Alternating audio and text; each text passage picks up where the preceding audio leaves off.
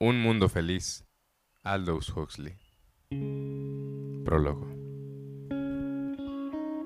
El remordimiento crónico, y en ello están acordes todos los moralistas, es un sentimiento sumamente indeseable.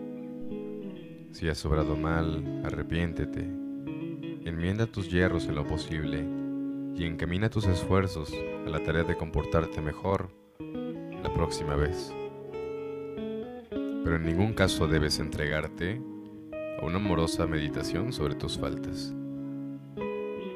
Revolcarse en el fango no es la mejor manera de limpiarte. También el arte tiene su moral, y muchas de las reglas de esta moral son las mismas que las de la ética corriente, o al menos análogas a ellas. El remordimiento, por ejemplo, es tan indeseable en relación con nuestra creación artística como en relación con las malas acciones.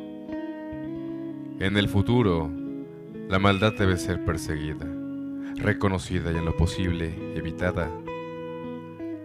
Llorar sobre los errores literarios de 20 años atrás, intentar enmendar una obra fallida para darle la perfección que no logró en su primera ejecución, perder los años de la madurez en el intento de corregir los pecados artísticos cometidos y legados por esta persona ajena, que fue uno mismo en la juventud.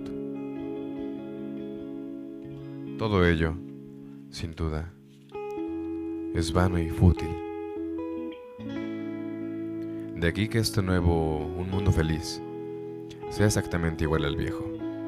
Sus efectos como obra de arte son considerables, mas para corregirlos debería haber vuelto a escribir el libro, y al hacerlo, como un hombre mayor, como otra persona que soy, probablemente hubiese soslayado no solo algunas de las faltas de la obra, sino también algunos de los méritos que poseyera originalmente.